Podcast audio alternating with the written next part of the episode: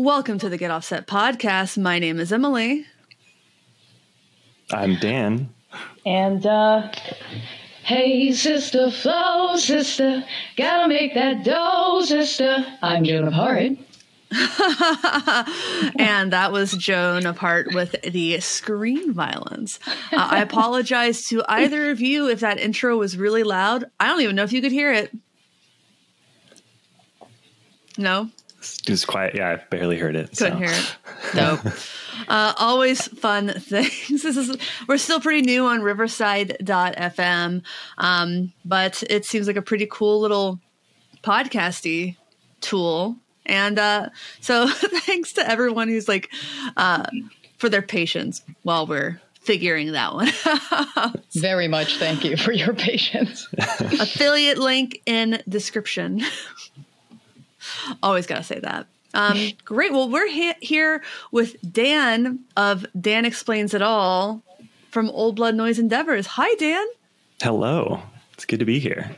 It's good to have you. It's been a while since you've been on the show. We were just talking about that, and we couldn't remember exactly where it was, but there was a funny story, if I remember correctly. Yeah, so it was a few years ago at this point. I can't recall, but my dog Olive made a cameo. It was one of the first times I'd actually been on a podcast, and I was really excited that she got to be the star of the show. Because you said, I can't remember, whatever pedal we were talking about, you were like, I want to hear what Olive has to think. And then she just barked, like, on command, like, I'm sure there was some noise next door, you know, but it was a good moment. So. Oh, she was talking about her favorite Old Blood Noise Endeavors pedal. Yeah, she was like, clearly. I'm here. Like, I like the haunt. I like the haunt. The it's haunt. Got the dogs on it. Hunt. Fork. I like that people, depending on what kind of animal person somebody is, they think it's a different animal on the haunt. Like, I had someone thought it was cats. I wish it was cats. I like that. Yeah. Mm-hmm. Yeah. Should do a limited Get Offset version with cats on it instead. Oh, yeah. There we go. Just cats. Just a clouder of cats. Yes. Yeah, I feel like whenever people say, like, I love the cats on it, we just go, yeah. Like, yeah. There's no need to tell them it's wolves. They love that it's cats. That's great. No, exactly. Take that I thought it was foxes or coyotes. See, everyone, is it just different quadruped every time? Yeah. I could have seen the foxes. Yeah, definitely. Mm-hmm. Oh, for sure. I mean, they're dog-ish. Ish. Yeah. Are they closer to dogs? I think they're closer to dogs than cats. They're like a weird. They feel like a combination for some reason. Behavior-wise, I think they're more like cats. Kind of. Yeah. Are foxes we're gonna look this up. More like dogs or cats? Oh, that auto-filled. Yeah, it already they're knows. Related to. It literally says, Joe, you got it 100%. Foxes are related to dogs but act like cats. Yes. There we go. Yeah, wow. On Instagram, I follow, was it Juniper, that fox? She's so cute. She makes these little squeal noises. Yeah. I love her. Every once in a while, like, I hear or read about someone who keeps a fox as a pet. And one thing that I keep hearing is that they're just extremely stinky. Like, unholy how stinky they are.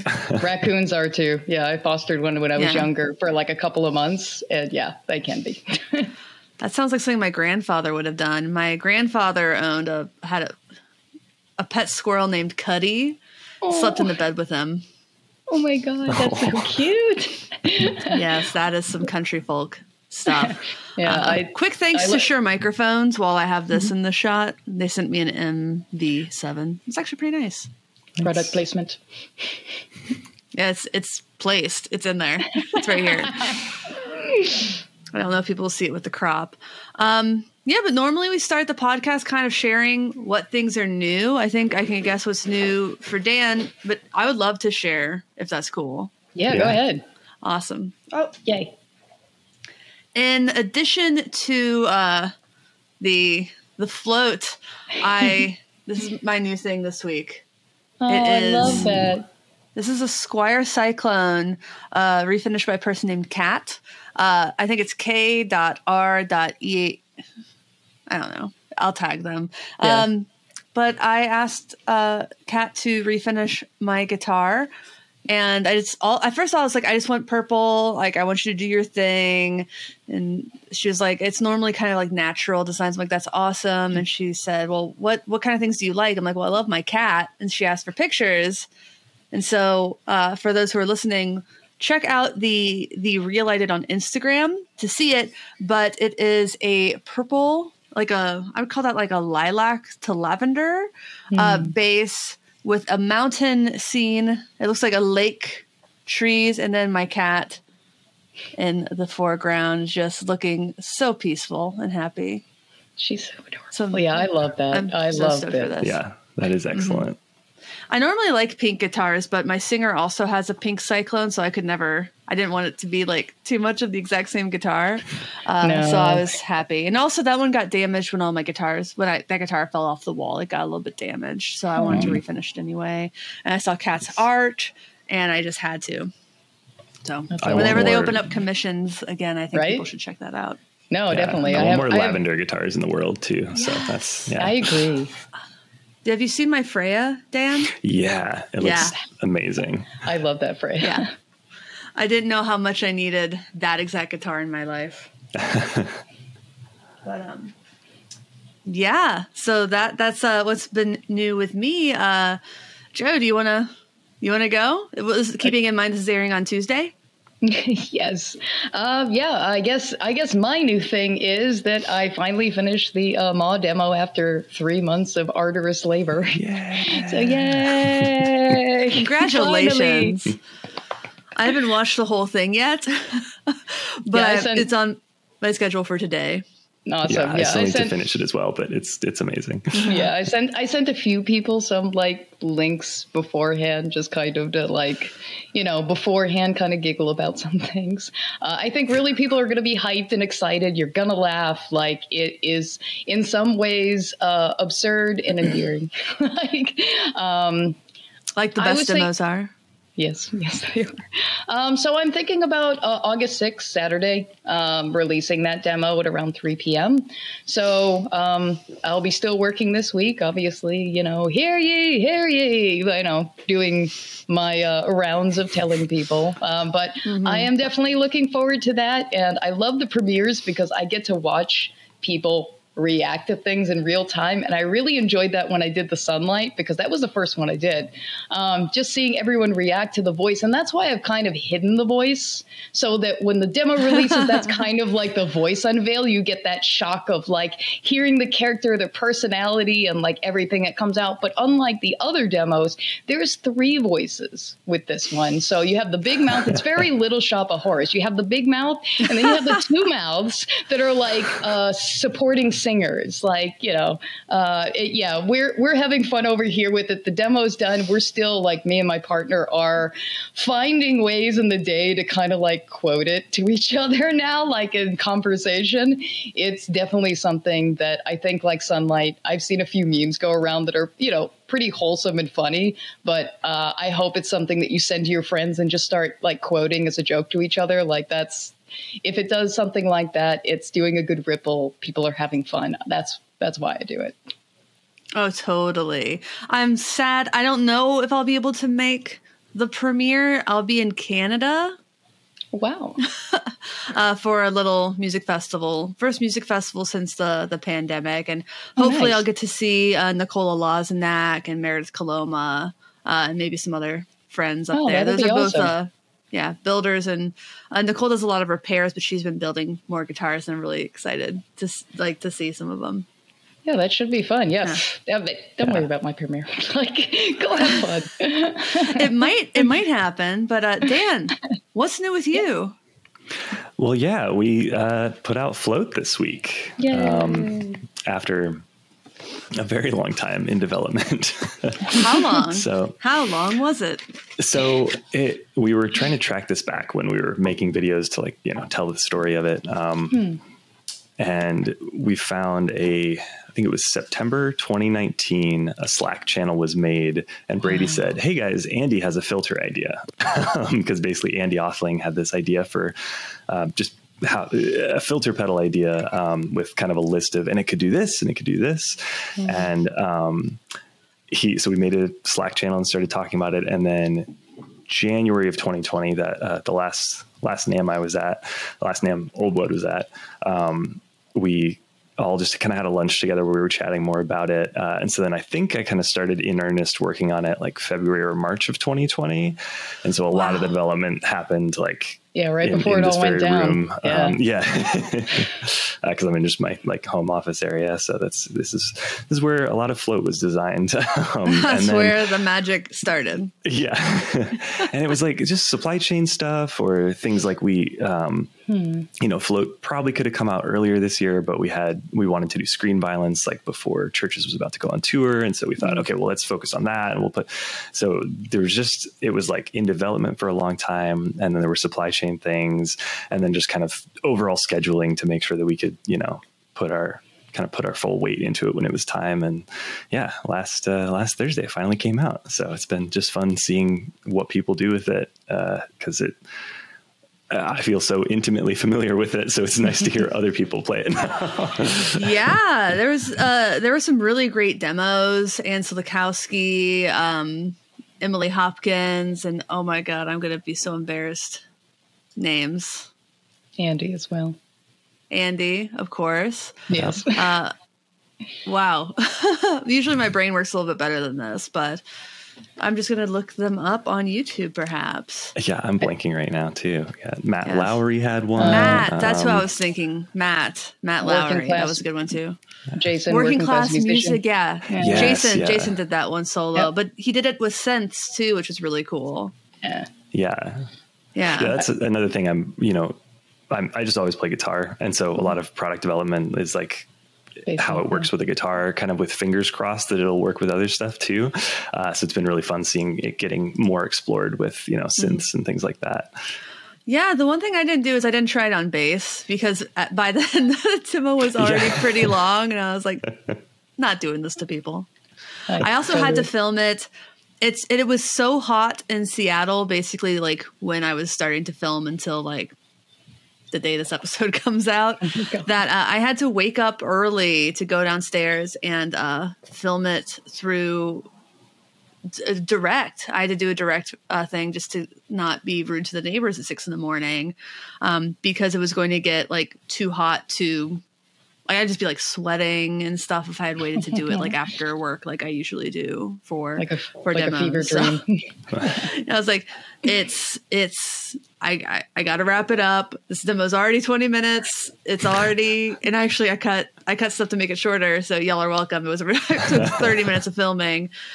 So I'm already filming. I know I really want to just go ahead and edit it just to make sure that everything worked, because sometimes you don't hear things until you're in editing and you're like, I should really redo that. Yeah. And then I was like, and then I got to start work. Yeah. There's a lot to cover in it. Like the Dan Explains It All is like by far the longest one that we've done. I think it was 32 or 33 minutes. Yeah. I think it was about 32.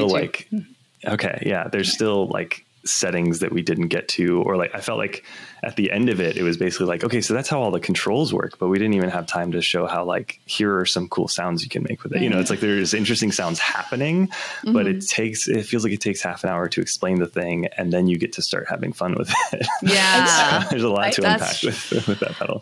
Yeah, and that's kind of the route I took in filming my demo. Is like I was like, here's where I think you should start, because I tried starting a few different ways and it just wasn't clicking. So I hope that the way I started helps somebody else when they're starting is kind of the big thing. Like I'm like, let's start with fixed filters. Let's start, pull everything else off the table. Let's just hear how you can have like a low pass on one side, a high pass on the other, and how the cutoff stuff works and resonance.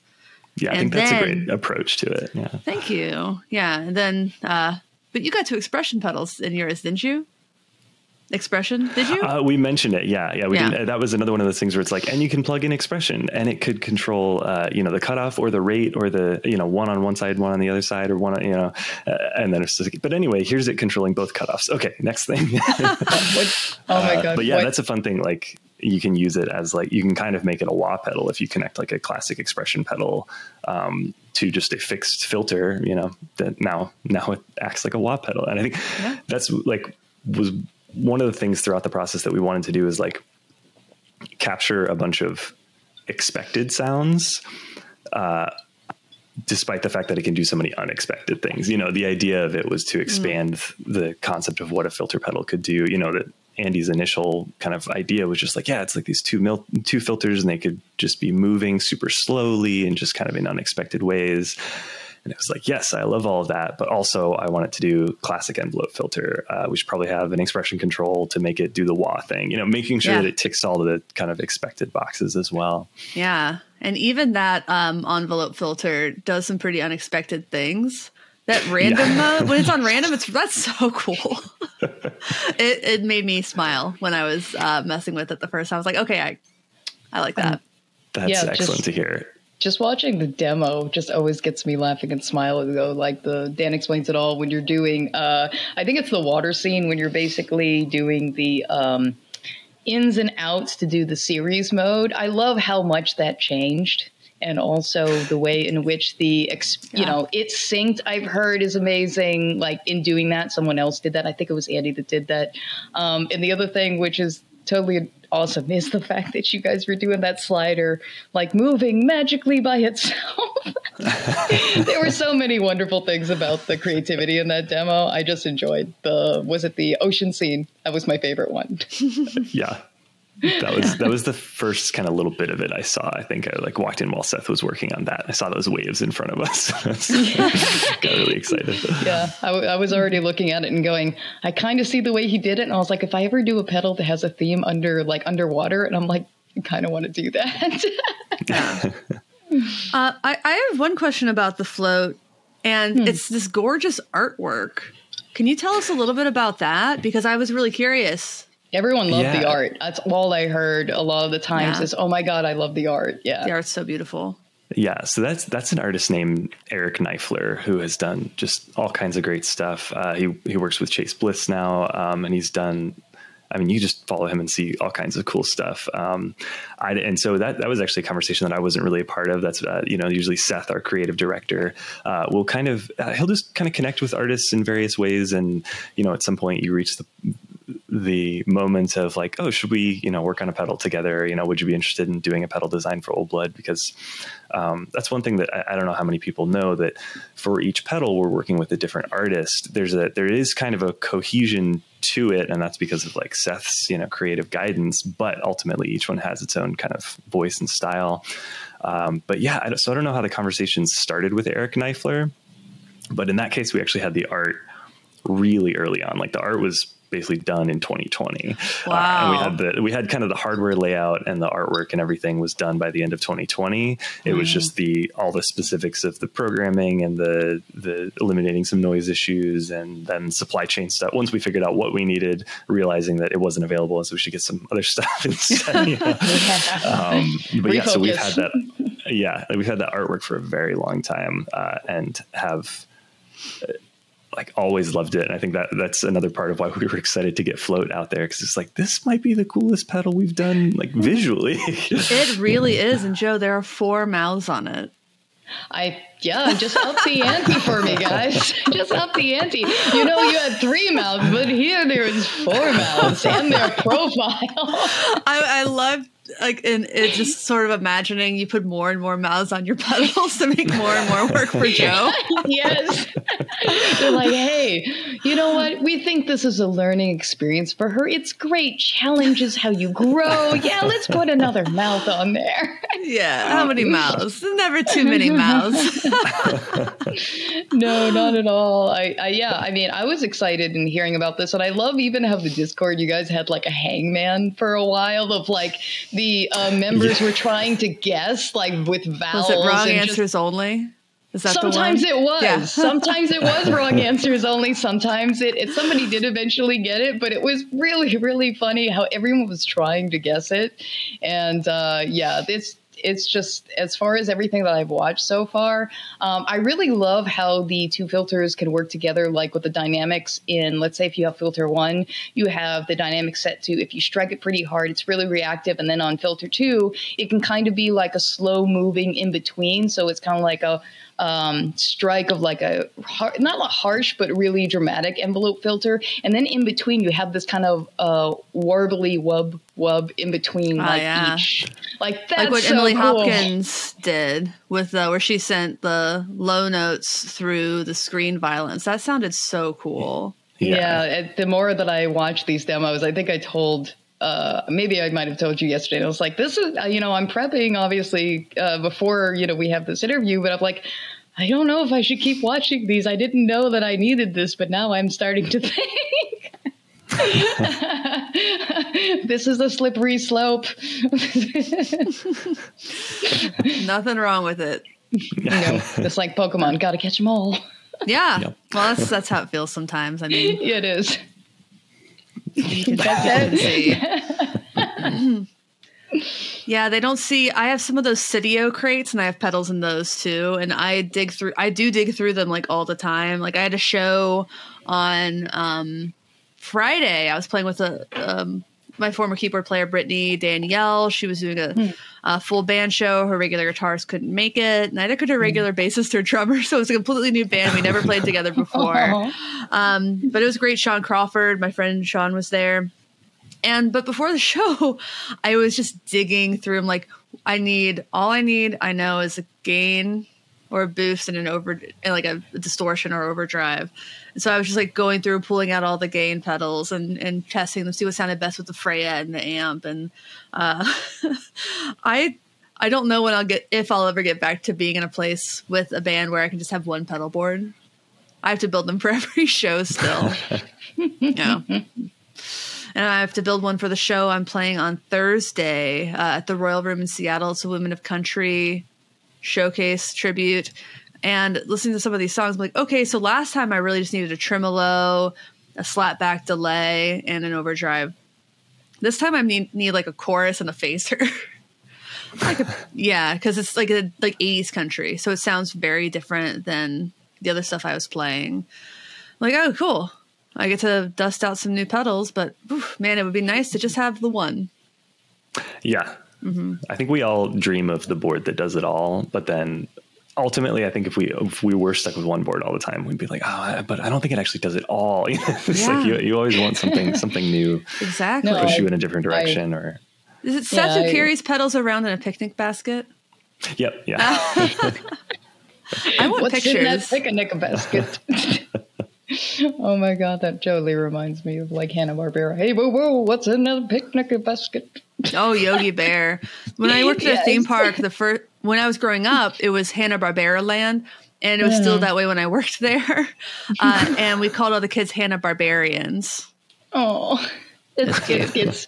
It's endearing, but it's true. When I found out there was a band named Hanna-Barbarians, I was like, good name. Yeah. Oh yeah, that is a good. Yeah. Yeah, exactly. You missed that trademark like stamp. Yeah. So the Float can do a lot, and we were talking about this before. It's funny and not necessarily a haha kind of way. No matter what demo you do in your demo, there's going to be people who are mad that you didn't do specific things. And like expression control, just a random example that has no nothing real is happening. It's not based on a true person or an event, but like people can get real salty if you don't use expression or stuff. And the thing is, like pedals, like there are some pedals where you can cover everything pretty much. It's just what's within the pedal. But you're still missing on like how it can react to other pedals, different amps. Like you cannot do a fully comprehensive demo by yourself, and that's why there are multiple demo artists. Ultimately it's like ahead. I was just gonna say, even if you showcase kind of all the pedal is capable of, it's like you're gonna have, but how does it sound on bass? Okay, well great, you played it on bass, but how does it sound on drums or on a drum machine or maybe saxophone or like there's so many different ways to process or voice, not only the sound that comes out of it, but what sound you're starting with. And so it's tough to capture everything. Synths. Yeah. That's why I love watching other people's demos to see what they do. Because I know I did completely true stereo. I know Working Class Music did dual amps, like in stuff that Emily Hopkins and Russ did. Just so different. And I'm really glad that they did.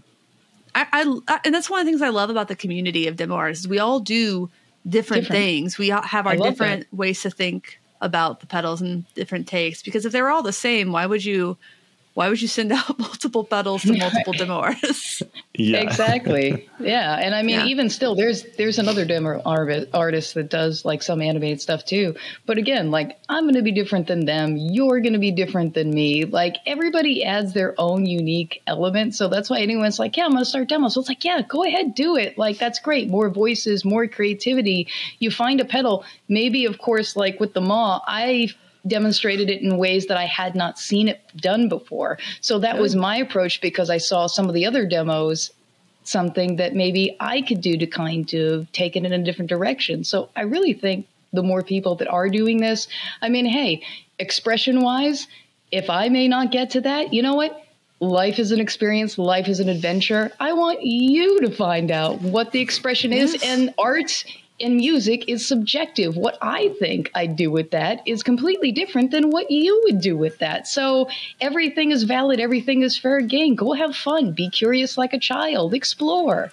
Yes, absolutely. There's a Nico K song where she talks about like going past a venue that there'd be music coming out, and she would hear the sound and wonder how it was made. And then you kind of lose that wonder. And I've talked about this before, losing wonder. And it's just one of those things I hope I never lose completely. Just being in awe of something and not knowing how it was made. Yeah. No. It gets harder to do that the more you know about a thing. Yeah. You have to find wonder in different ways. Like, I mean, that was another part of the Float process, is I was like, I don't really use filter pedals. So being tasked with designing a filter pedal that does new things, it's like, okay, well, wait, what do the old ones do? You know, what do they sound like? Or what is this entirely new genre? I feel like the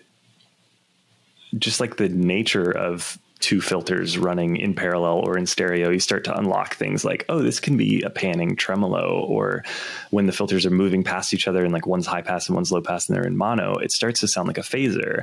And I still couldn't tell you why that is. I understand that there's some phase difference happening as they get filtered and it creates that sound, but I don't really know why. And it's like, so to be able to get deep into a pedal of like, okay, let's do analog. Let's figure out how to make a good analog filter. Okay, this sounds good. Now let's digitally control it so we can unlock the whole swath of ideas that Andy came to us with. Once you get that in motion, you then go, oh wait, this all sounds brand new to me. Like, and technically I engineered this thing, but I'm still surprised by the sounds that are coming out of it. And so I think that's where you find the room for, you know, surprise and curiosity, even within things that you're like very, very deep in on knowledge wise. I love that. That's really cool. Question in regards to like when you were starting this, of course, with Andy, are there any pedals that you took inspiration from where your starting point was? No, which I think is maybe interesting. I don't know if it is. It is for me. It is because I think normally you would use pedals as kind of a jumping off point. Like if you look back to like Screen Violence, they like Chvrches kind of had a list of, you know, here were some devices we were using while we were recording. So here's some ideas of the sounds we like and that we would want to, you know, put into one pedal. Or like, you know, with Calamity Drive, it was like I had done some, you know, I had used some different overdrives and was like, I want it to be kind of like this, but then also like this, but in one box. And then with Float, it was less about this pedal, but different, and more about just like, how do we execute all of these ideas together? And I think that was just because I wasn't familiar with very many filter pedals. We did have the Death by Audio Evil Filter was one that like Andy had referenced, of just like, it's a really great sounding fixed filter. Nice. And we had one at the shop as well. So I guess I did play around with that. And I've played some envelope filters in the past, but yeah, I didn't feel like there was any particular specific reference point. Yeah, I asked this because I know of course, with the Screen Violence, you and I talked about like the Dimension C and how that, at least with the screen side, there's some kind of, because I did the whole thing where I did Dimension C into Screen Violence, and it's just, you're going into another dimension at that point. But I appreciate you adding the fact that Dimension C was one of the things that influenced or inspired you on that screen side. Yeah, it's the way that it does the choruses. Their LFOs are flipped, or phase flipped from each other, and so it creates a super wide stereo spread. So same idea on Screen Violence is that the it's like a different wave shape, a different voicing and everything. But that idea of if you flip the phase of the LFO, suddenly it's sounds way wider, and almost like with the Dimension, I think their goal was for it to be a motionless chorus, so you like wouldn't hear the LFO move. You would just get a sense of width. You do still hear the LFO move a little bit, but it's less like, I guess, wobbly sounding than a traditional chorus. And so that was kind of where the inspiration got pulled for the width of screen side. That's really cool. It's great. Yeah, that's what I said. Like, as far as like, since I got Screen Violence, I'll keep gushing about that pedal, just, since I got it, because honestly, like, since I added it to my board, because my pedal order, like the top row, I have two rows. The first row is mono. The second row typically is like my stereo workhorses. They were pretty stagnant. They don't move much. My bottom first row mono, I switch all the time. So the top row, I have Screen Violence going into Microcosm, going into Polymoon, and then Big Sky out stereo, that whole thing. Anytime I turn on Screen Violence, a lot of the time, everything else is off. It's just by itself. I love it by itself. The stereo signal coming out of that pedal is so lush and so lovely. Like, I find myself going, okay, boys, you take the night off. It's just me and Screen Violence tonight. I love that pedal so much. And I love that kind of pedal. Like, I love that you went stereo recently. Like, you guys have done mono, and just like with Screen Violence being one of your first stereo pedals, and then of course now we have the Float. I really love, and of course also we talk about the CBA Gen Lost that's coming out, and you guys are starting to explore the stereo, and I'm really appreciating it. And there's some people that say, I don't get why this whole stereo thing. It's kind of an experience unless you rig yourself to do it. Like, you kind of don't understand it. I didn't before. Yeah, I used to have a mono board. And then, of course, once I went stereo, I was spoiled for the rest. I was spoiled and then didn't want to go back. So I appreciate some of you guys doing this, stereo exploration. And they sound so good. It's like you guys have been doing it forever, but these are like your first ones. So thank you. This is awesome. Well, that's amazing to hear. Yeah, I feel like it's... I don't know. Yeah, I keep forgetting that it's monumentous that we're suddenly in stereo. Yeah, it is. It does serve as like a sort of a crossing point of like, all right, we're in new territory. But I think, it has helped open up. Like, it's been fun learning about achieving interesting stereo effects, because we don't just want to be like, here's a... I don't know. It would be totally fine if we had a ping pong delay, or like a stereo Dark Star that's just like literally two next to each other, and it sounds kind of the same, something like that. It was perfectly usable, cool stuff. But I feel like with Float and with Screen Violence, at least, it's been about like figuring out what makes stereo fun. So like, that chorus trick with Screen Violence, or in Float, I never think of it as a stereo pedal. I just think of it as like a two filter pedal, because it's you can use it in all kinds of ways. But then I felt like I kept having to be reminded, like I'm writing the press release and it's like, call it a stereo filter. I'm like, oh right, that is cool. And then you start to play with things like my favorite, or one of my favorite stereo things to do is to sync the filters so they're moving at the same time, set them both to random. As I'm saying this, I'm realizing we may have done this in the Dan Explains It All, but I'll repeat it anyway. Set them both to the random wave shape, and like min all the way down, max all the way up. So what'll happen is each filter will change at the same time, but they'll change to different cutoff frequencies. And if you're on headphones or you have like amps spread wide or something like that, it basically sounds like the sound is moving around the room, because it's going to be louder or quieter in one ear or the other, just depending on what random frequency it landed on. Yeah. So you take a mono sound source and just suddenly bounce it around the stereo field just with two filters, ultimately a very simple effect, of just only so many lows over here, only a different amount of lows over here. And suddenly it's like the sound is bouncing around your head. There's fun moments like that. Yeah, I love how the cutoff was, that you could set the highs and lows based off of the cutoff, depending on each filter. That's how you can control, like, how the signal kind of goes up and down, like how the filter is itself. Like, there's so much control. Like, just, again, just me watching the demos, there is so much versatility in that pedal and so much possibilities. Mm-hmm. Yeah. Yeah, so I think it'd be a good place to take a break to say, if you want to support the Get Offset podcast and YouTube channel, there are a few ways to do that. You can support us on Patreon at patreon.com/getoffset. For as little as $5 a month, you get access to our exclusive Discord server, which is a very fun and helpful and safe place. I love that. I love that group a lot. We also have merch at getoffsetpodcast.com/merch. We have affiliate links for Sweetwater, Reverb, Perfect Circuit, and more. So if there's anything on those sites that you are interested in buying, please go to any of our podcast episodes, any of our YouTube videos, and find that affiliate link. It costs you nothing extra, but it is a way to help support the channel. And of course, my favorite way to support Get Offset is to like, comment, subscribe, leave a review. It's my favorite. Subscribe. I was like, I wasn't looking at Joe's camera for a second. I was like, is she just doing that? What is she doing? Yeah. So that's my spiel. And of course, please get the Float. It's so cool.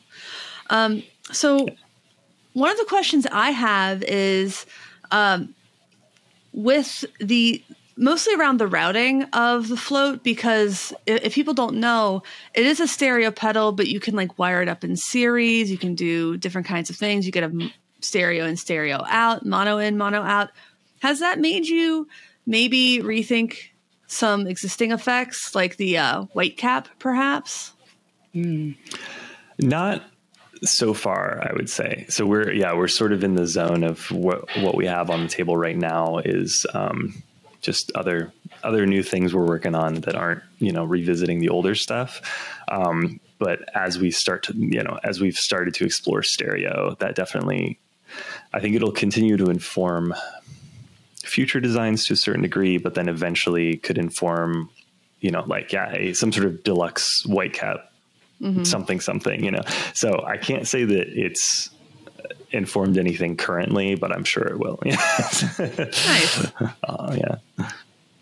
It has definitely made me think about like just parallel modulations in general, which I mean, it's obviously something but just dual modulations expanded beyond just parallel and series. Cause obviously with things like White Cap and Black Cap and Visitor, we love, putting things together in parallel. And we love that with Float as well. But with Float, you can open it up to, series and full stereo. So I think that's dual modulators or something that I just really love. And so I'm sure we will continue to explore more in that realm. Like on my board right now, I have like a Boss VB2 and a Thorpy Camouflage. And I leave both of them on way more than I probably should, because a super soft vibrato into a super soft flanger, and then just a touch of delay or reverb to help like re-chorus a lot of those things, is just such a beautiful sound. And I kind of can't stop doing it. So I'm like, I know we're going to keep doing more interesting things with modulation, because I probably just won't be able to help myself. I totally understand, because don't help yourself. For me, it's always like when I talk about my channel and things like that, and I was like, if all you see me demo is like reverb, delay, and modulation, like that's my element. And I, again, slowly but surely, like Old Blood is obviously owning my pedal board, because you guys mostly do that. So obviously I gravitate to like things that have to do with modulation, because I love anything that kind of takes like a dry signal and kind of either creates this like LFO kind of like, lush kind of signal, moves it around with texture. I mean, even with Maw and also Screen Violence, even at its max settings regarding like the reverbs, you have some kind of like either Sunlight or Dark Star drag. That there's some kind of Old Blood Noise Endeavors, other pedals that creep into other pedals that you guys release throughout. So I love that you carry that kind of theme throughout your pedals. Like some familiarity always crosses over in some way. Mm-hmm.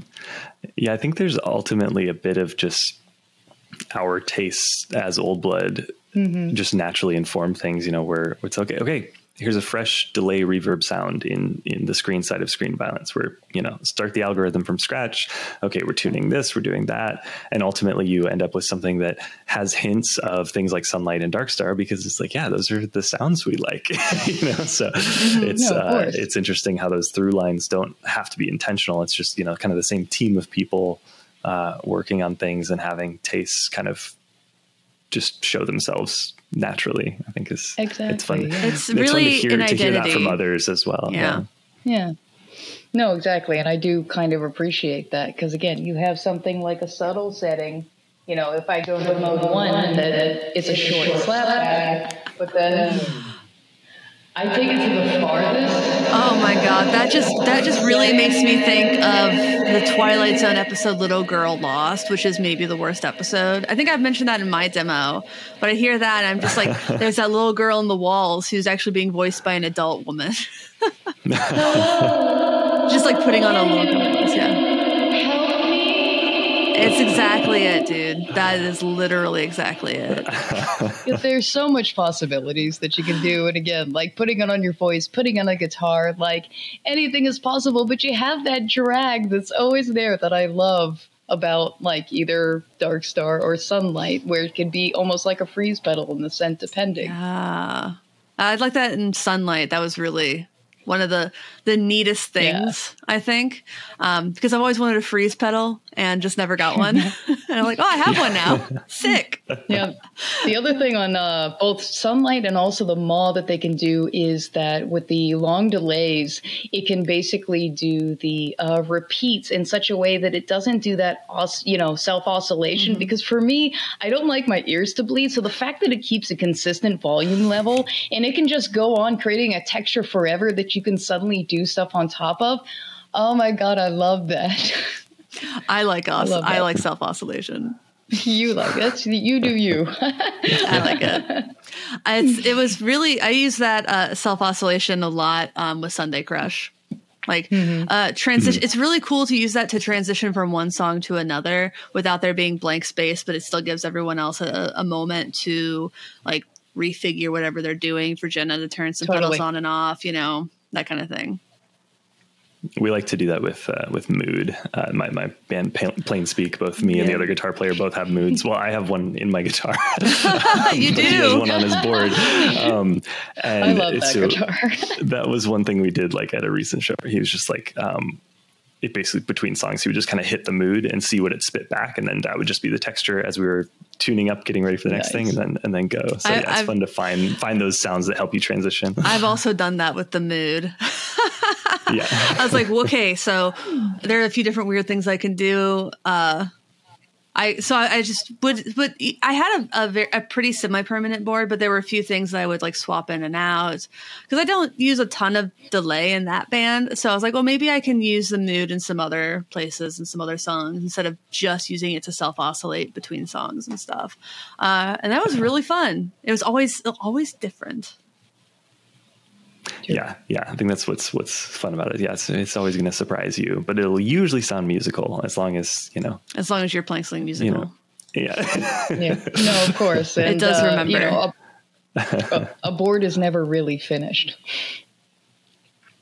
No, whenever people say that, I'm like, you lying to yourself, man. Yes. Just I always laugh. I literally just put LOL as like a response. I was like, ha ha ha, sure, sip. Sure it is. Yeah. My pedal board's finally done. Congratulations on this moment. Yes, this version of it. Yeah. Meanwhile, someone else, like most this year, everyone has been releasing great pedals. So it's just been like, yeah, my pedal board is done. Yeah, until somebody releases another pedal that you need. Space Bender. Damn it. That's going to sound so good. Yeah. Stuff like that. Tone chasing is never done. Yeah. Your work is never done. And nope, I'm assuming go wherever. I'm assuming Old Blood Noise's work isn't done. What do you have other things coming out this year that maybe you can tease? It's okay if not. Yes, that's the tease. Yes. I think we're hoping to put something out around the holidays, like November-ish or something. Where there's a thing that's roughly done. Artwork is being worked on, but the sounds are there. So I'm very thankful that we're now at the point where we have multiple things in the tank, so we can we can approach Float as okay, that's done, but when do we want to release it? Instead of all right, we got to put something out. What's closest to done? You know, and instead of having to scramble from a product development standpoint, it's I can think of a couple different things that are really close to being done. One that we'll hopefully do later this year, maybe November, and then another probably earlier next year. You know, it all kind of just depends on production, marketing, and all the various schedules you have to line out. But yeah, there are some more things in the queue that that's really all I can tease about them. But, sure, totally. We're working on more stuff. So. I'm really glad that you're in this place where there are several things, and you can wait for a minute and find the right time to actually release it versus rushing to get stuff out. How long has that been the case? Is that a pretty recent development that you have just kind of almost more security, I guess? I think it's something that it's something we've wanted. I mean, probably from day one. I joined Old Blood a year after they started, so.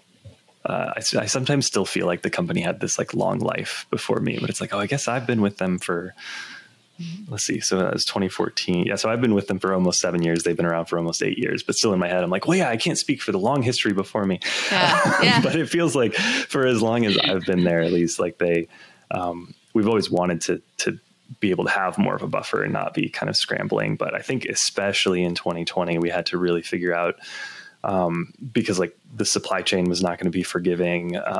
There were even more elements that, you look at knobs, and it used to be okay, we have to be able to order these knobs 2 to 3 months out. So we have to make our color choices, based on that. Now it's we have to order those knobs 7 to 8 months out. So there's things like that just force you to push further, and so we build in buffers, and then we still end up in scrambles around various things. I remember Seth was burning the midnight oil getting that Dan Explains It All edit done for the Float. So there's still things that end up being are we going to make it? And then we do somehow. So I think it's just something that we've been slowly getting better at and being kind of forced to get better at. But yeah, this year feels like the first year where we. This was the first time, for example, where we said Float's pretty much done. Screen Violence is pretty much done. So what do we focus on first? And then we'll do the next one a couple months after. That I don't remember another time when we've been able to make that choice. And then to also in that same meeting go, okay, and then probably this thing later this year, and then this other thing next year to start. It's a fairly new thing just over the last maybe year or two, but sounds like a good thing. Definitely feels good. Speaking of Chvrches, can you tell us a little bit about how that collaboration happened? Because I love that band so much. It was so exciting to see them get a signature pedal. That was a pretty exciting thing for sure. They had been using some of our pedals, and they had been working on an album and thought, what if we put out a pedal related to the album? What if we in conjunction with the release of the album and the touring and everything, could put out a guitar pedal? Because it was something they had been geeking out on a little extra this time around, And so I guess they were just fans of Old Blood and had their management reach out, and Brady said, yeah, let's talk. So I think that was maybe July or August of 2020 when we first talked about it. Is that right? Yeah, I think that's the case. So I guess that one dates back a long way as well. Just from an idea standpoint of what might this look like? Are we all interested? And so that was the meeting I left from, where I had kind of notes on, they were naming different devices that had inspired them and their sounds. And so we sort of picked up that project on and off as time allowed and as it made sense. And then the album finally came out, you know, August of last year, you know, kind of late summer, early fall last year. And that kind of pushed it into, okay, this, we're going to start really, really working on this now. And yeah, we're able to get it out there. And yeah, I'm still like, oh wow, I get to work with Chvrches on something. I get to help them craft a signature sound, yeah. You know, having loved their music already, and then hearing Screen Violence, the album, and going, oh, this is even better. And that's one of the things that was so cool about it to me, was that immediately people can't be like, you can't use this musically on stage. I'm like, well, yeah, you can. People have. Yeah. People always say that about weird pedals. I got that comment on the Space Bender. Someone's like, you couldn't use this live. I'm like, well, actually, a few bands have had it on their board for a few months. So obviously you can. Maybe you can't. Yeah. And that's it. So like a personal problem. But I always tell people they're limited by their own creativity. And it's fine to have like some limitations like that. But it's like when people would say like the Habit, for example, is like, that's an unusable pedal live. I'm like, I disagree. I think that you can absolutely use that live. I can think about exactly how I would use it live. Shit, I might put it on my board for this country show just because I can. I just use it as your slapback. You know? Yeah, a slapback with like the slide, making just a little bit weirder. Yeah. Almost because like when I was at Guitar House, we all came with some settings that we liked, and Ryan Burke commented that the one that I picked, which was essentially like a slapback with some slide and some kind of interesting things happening that made it not just a slapback. He's like, that sounds very much like Les Paul recordings and Mary Ford. Yeah. I was like, yeah. That's probably what I was listening to when I was queuing that one in. You got me. And that's one of the things we talked on another podcast before this, in one of the other episodes, in which I really do appreciate having pedals that come out, not only like what you did with Screen Violence with Chvrches, but also that the album you've been recording with your band Plain Speak, you have these pedals that are instrumental to the sound of an album. You know, you have these people like, oh yeah, I would just slap your name on a pedal. Like, no, but like, if you really want the sound of an album, like here, you can have this pedal to, obviously in your own creative endeavors, you like the sound like Chvrches' album, like the first track. I can definitely hear Screen Violence in that first track so much. I mean, I really do hope that people start moving in this way. And by the example you guys are setting of, pedals and recording albums together, like this is kind of a sound that you two can own and create similar sounds, as opposed to everybody in these forums figuring out how did they get this sound. Like, hey, don't worry about it. We got this figured out for you. Here it is. Here's my tone in a box. Exactly. So speaking of which, I know you guys have been working on it, but do you know, as far as like when the album's releasing, that you've been doing what's Plain Speak? Yeah. So we actually, I'm hoping we can set a date like this week, because we just got the masters back a week ago, and they sound amazing. I'm very excited about it. And yeah, so I think we're aiming for just like a couple months from now, because now we're in that zone of like, okay, we love the way this sounds. We want to share it with people. So we just need to kind of get ducks in a row on, all the stuff that has to happen between now and a release day, and like set up a release show for it and all that. But it should be soon. So I'm very excited about that. No, I look forward to listen. I look forward to it. We're aiming to put out a single like toward the end of this month. It's not August yet. Toward the end of August. It'll be August. It'll be August when this comes out. Well, there we go. Yeah. End of the month. Are you trying to put it out on vinyl as well? We're hoping to. Yeah, we've been talking with somebody local who's who kind of helps bands put out vinyl. And so I can't say it's definitely happening, but I can say we're all interested in making it happen. Mm-hmm. So I'm a bit of like I'll believe it when I see it. I'm excited about it, but I don't want to get too excited just in case. Yes. But we do hope to. Yeah. Yeah, vinyls. I know how like, that is. Kind of like you were talking about knobs. That used to be like 2 to 3 months, and you'll have your record. And now it's like 9 months to a year if someone's even taking on new work. We've heard, because we worked with Furnace to put out our records for Sunday Crush. And they were great, first of all, really great. But I think they might not be taking work right now unless you've previously made a record with them, just because everybody wants vinyl. And then you have really major artists who, this is not like bashing them for releasing on vinyl, but when Adele wants her record on vinyl, they know they're going to need to order a lot of copies. And that really did a number on a lot of smaller artists who wanted to release on vinyl, because as far as I know, nobody is making the machines right now that press vinyl. They're just trying to refurb old machines as fast as they can, which isn't always possible. Because when I lived in Nashville, United Record Pressing was the largest record pressing plant in the country. And I got to go on a tour of it once when they still did those. And it wasn't that big. There weren't that many machines. And they talked about how like you hope to maybe find new old machines and refurb them, but it's not always a guarantee. It's just tough. Wow, yeah.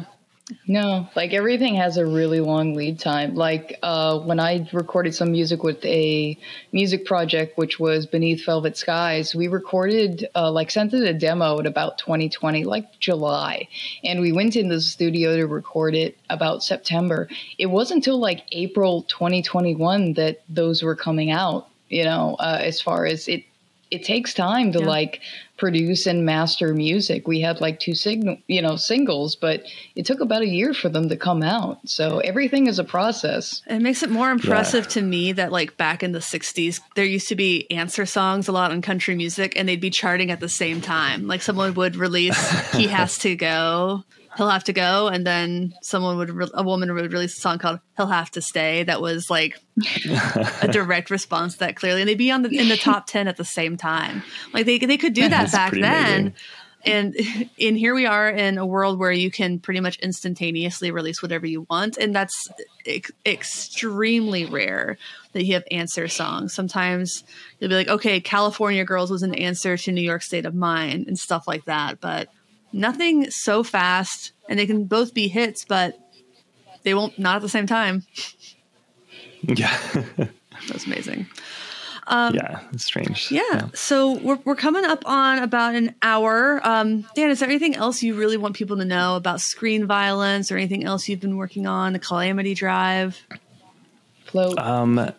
I guess we didn't talk about the Calamity Drive very much, but that's basically a it's an overdrive I fully made for myself, just out of pure interest of like a variety of kind of boutique overdrives, and like I like when they're kind of transparent, but also when they're kind of mid focused, and also when they do kind of like a high mid thing that you can kind of mix. And so basically, I just like designed one for my own use cases, and then ended up using it a lot while Plain Speak was in the studio in like December and January. We were recording the stuff that's coming out hopefully in a couple months.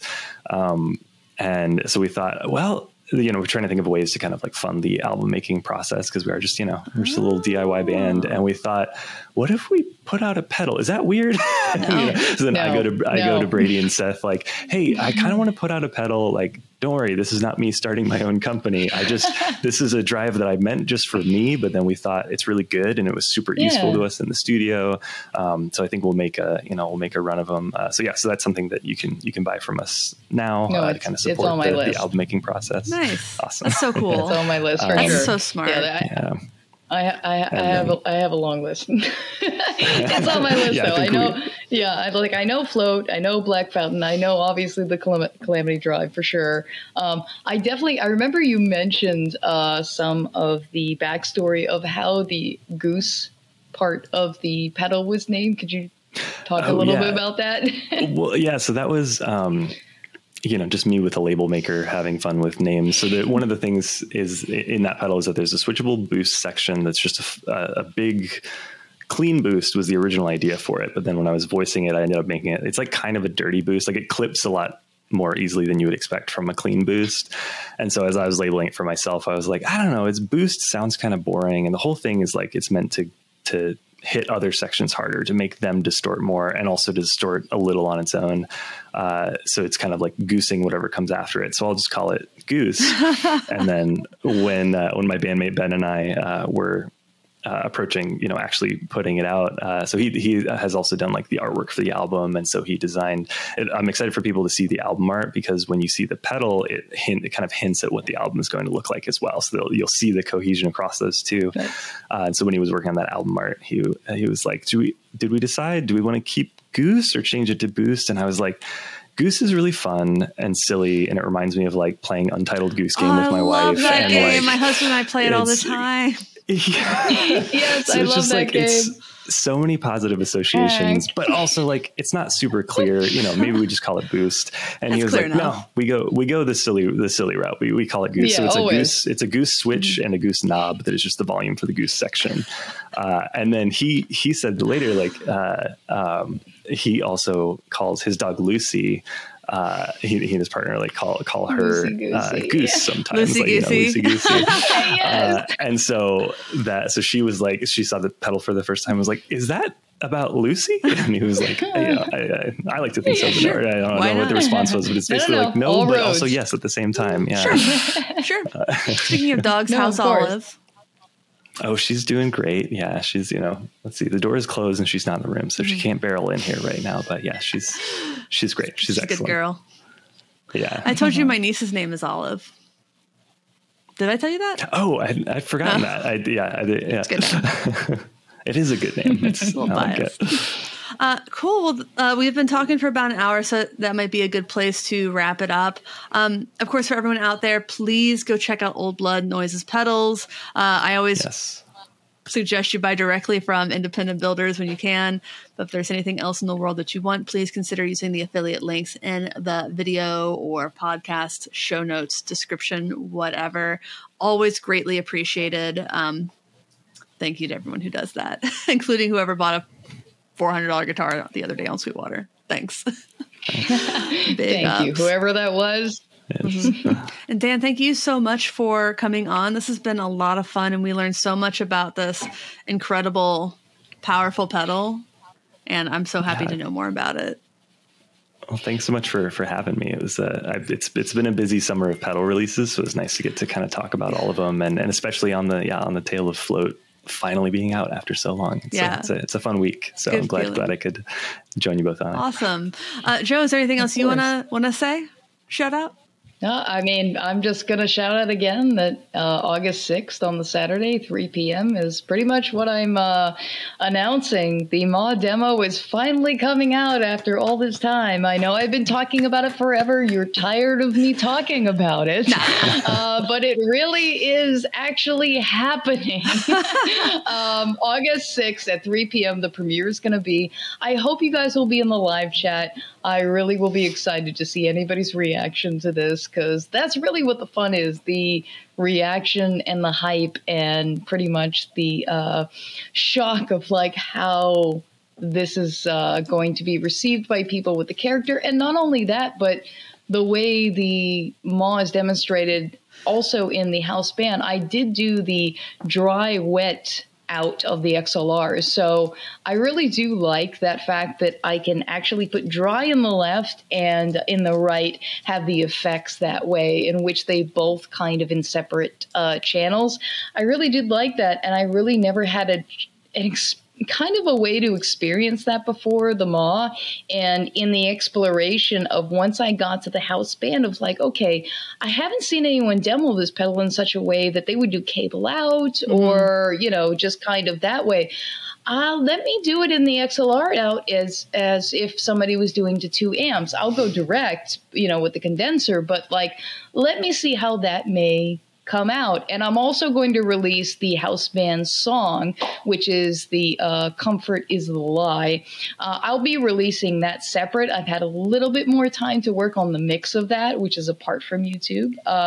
So that one will be more of like The same day, I'll release that as well on my Bandcamp, Joan of Heart. And again, I look forward to everybody experiencing that. Obviously, I look forward to the both of you finishing it off and obviously letting me know how much fun you guys had. And that's pretty much what's up with me. Taking like a little bit of a short break before I go into the next demo. I have a new character. Yeah, I have a new character that's going to make it a lot easier for me to demo anything. I know what it is. If you know my Instagram, which I'm most active on more than TikTok, it's more of like I post to Instagram and then I'll kind of post to TikTok. But one of the other elements, I guess, of the Pedal Playhouse is my cat Figaro. He's very much like Freddie Mercury. Like, he very much is the reason why I have to go direct. Otherwise, you all would get Easter egg meows all the time. Like, he very much wants to be... I know you do. He very much wants to be a part of the musical process. Always, like I go on my live streams, I'll pick him up and he'll be like, "Oh, there's things going on here. Okay, I'm done." Like I'll put him down. But I figured the best way to free up and to make demos a little bit quicker if I animated my cat Figaro. So not only will I, create a voice, for him, but also I'll be able to unlock that Gamer Cat Lady Award. Crazy Cat Lady Award I'll be able to unlock, in life. So I'll be able to really demo anything, and he'll be my counterpart that I can kind of, help me explain either, guitars or pedals that don't have, art that I can animate. They're more like text and other things that, don't facilitate me creating a character for. I figured that would be a quick way. He's already done. He's already ready to be, added into demos. So that's pretty much going forward. If it's not a pedal that I can animate the art for, I think that'll be a good way for me to do that, is including my cat as an animated character. Nice. Yeah. So my husband's trying to tell me to remind me to eat because I haven't eaten yet today. You do. I probably should. Really. But Dan, is there any last thing you want to shout out or say? No. Yeah. Just thanks again. Go buy some Old Blood pedals. For sure. We work hard on them. Yeah. Well, everybody out there, thanks for watching. Thanks for understanding. I was like, yep. Who's going to do it? That's my job. Thanks for watching. Thanks for listening. Thanks for understanding. Until next time, my name is Emily. I'm Joan of Heart. Goodbye. Bye-bye. All right.